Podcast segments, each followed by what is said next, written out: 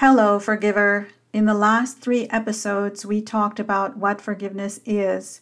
Today, I would like to conclude this series on understanding forgiveness by talking about what forgiveness is not.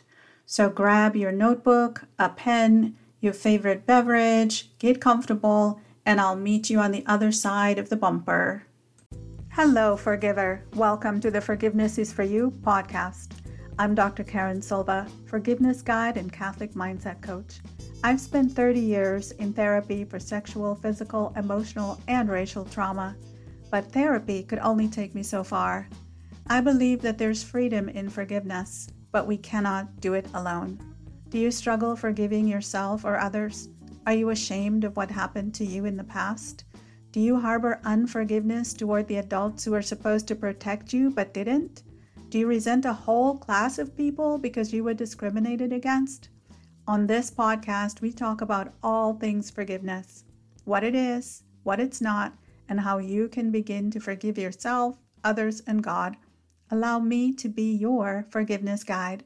Let's begin. Hello, friends. Today I want to talk about what forgiveness is not. I want to debunk some of the myths that are out there about forgiveness a lot of people think that if you just say I'm sorry once, then everything should just be fine and you can just move on with your life. And then things keep coming back and you're like, what the heck? I already forgave this person. Why am I still feeling all these emotions? Well, it's because forgiveness is not a one time event. We actually have to do it over and over and over, sometimes for years before we can actually say that we have forgiven the person. Secondly, forgiveness is for the other person? No, I don't think so. That's another myth. Forgiveness is for you. It's to set your heart free. It's to set your mind free from holding on to the emotional bond and the memories that you have connected to that person. Again, forgiveness is not accountability for someone else. We may never be able to hold the other person accountable.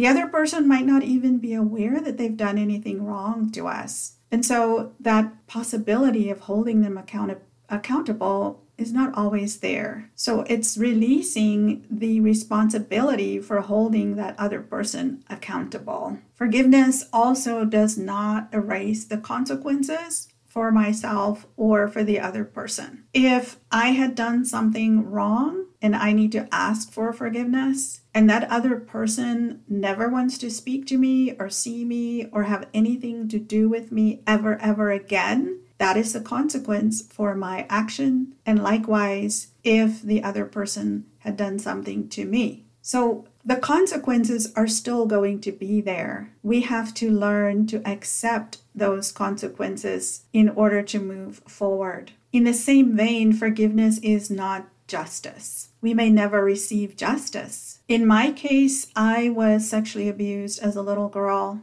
And as an adult, I left the country, and that opportunity of seeking criminal justice just was not there for me. And I, I didn't, in my heart, actually want to pursue criminal justice against the person who did that to me. And sometimes that is an option.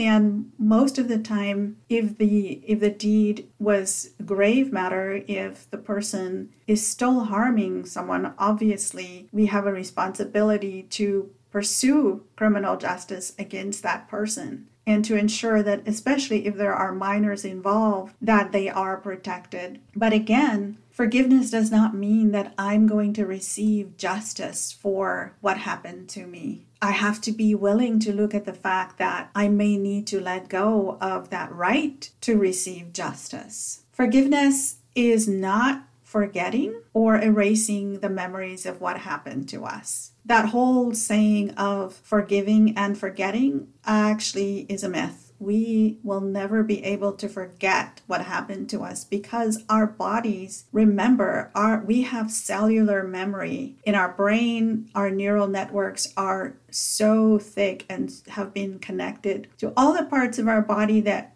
have suffered the injury And so just to think that we're going to magically forget is very, very, very unrealistic. We cannot forgive and forget, but we certainly can forgive. And then we can work on rewiring, replacing those memories with memories that are more powerful, that will not necessarily erase those memories, but will take away their power to control our lives. Forgiveness is not reconciliation. We may never have the opportunity to reconcile with the other person, and we may not want to. They may not be someone that who is safe that we can have around us especially if they are physically violent or verbally abusive or destructive in any way. We certainly do not want to reconcile with anyone who can continue to harm us or the people around us. So there is a form of reconciliation that we can have, and that reconciliation it is with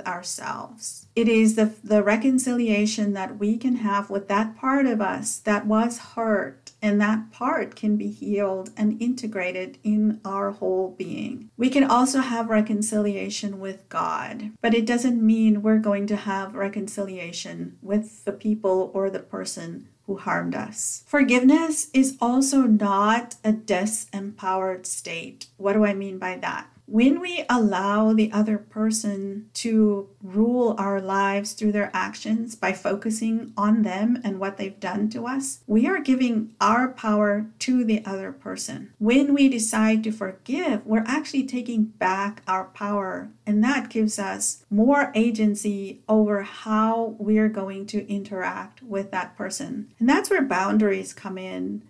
I will be speaking about boundaries in a later episode. Forgiveness is also not dehumanizing the other person when someone has harmed us, what we can tend to do is to see that person only through the act that they committed against us. So, for example, when I was a little girl and I was abused, the only term that I used to describe the person who abused me was monster. And every time I thought about that person, every time I spoke about that person, I referred to that person as the monster. So that is a form of dehumanization. When we forgive, we actually have to broaden our view to perceive that person in their entirety because God created that person or those people. And He did not create them as a monster or, you know, a, an entity that does not have full human dignity. At some point in time, something happened that made that person become who they are.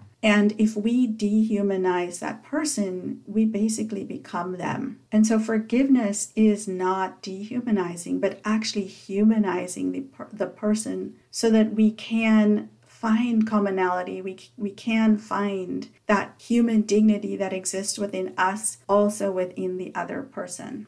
Please be tender with yourself. Forgiveness is serious business. May the grace of the Lord be with you as you contemplate what you learned today. If this podcast is making a difference in your life, please hit subscribe below and consider writing a review. Share the link with a friend, take a screenshot, and share on your social media. Connect with me as your forgiveness guide. I will hold space for you as you work through your pain and rewrite your story. Sign up for my 5 Days to Forgiveness self guided mini audio retreat at www.drkaren.com. Check out my website for how you can bring me to your church or small faith sharing group. And remember, friends, forgiveness is for you.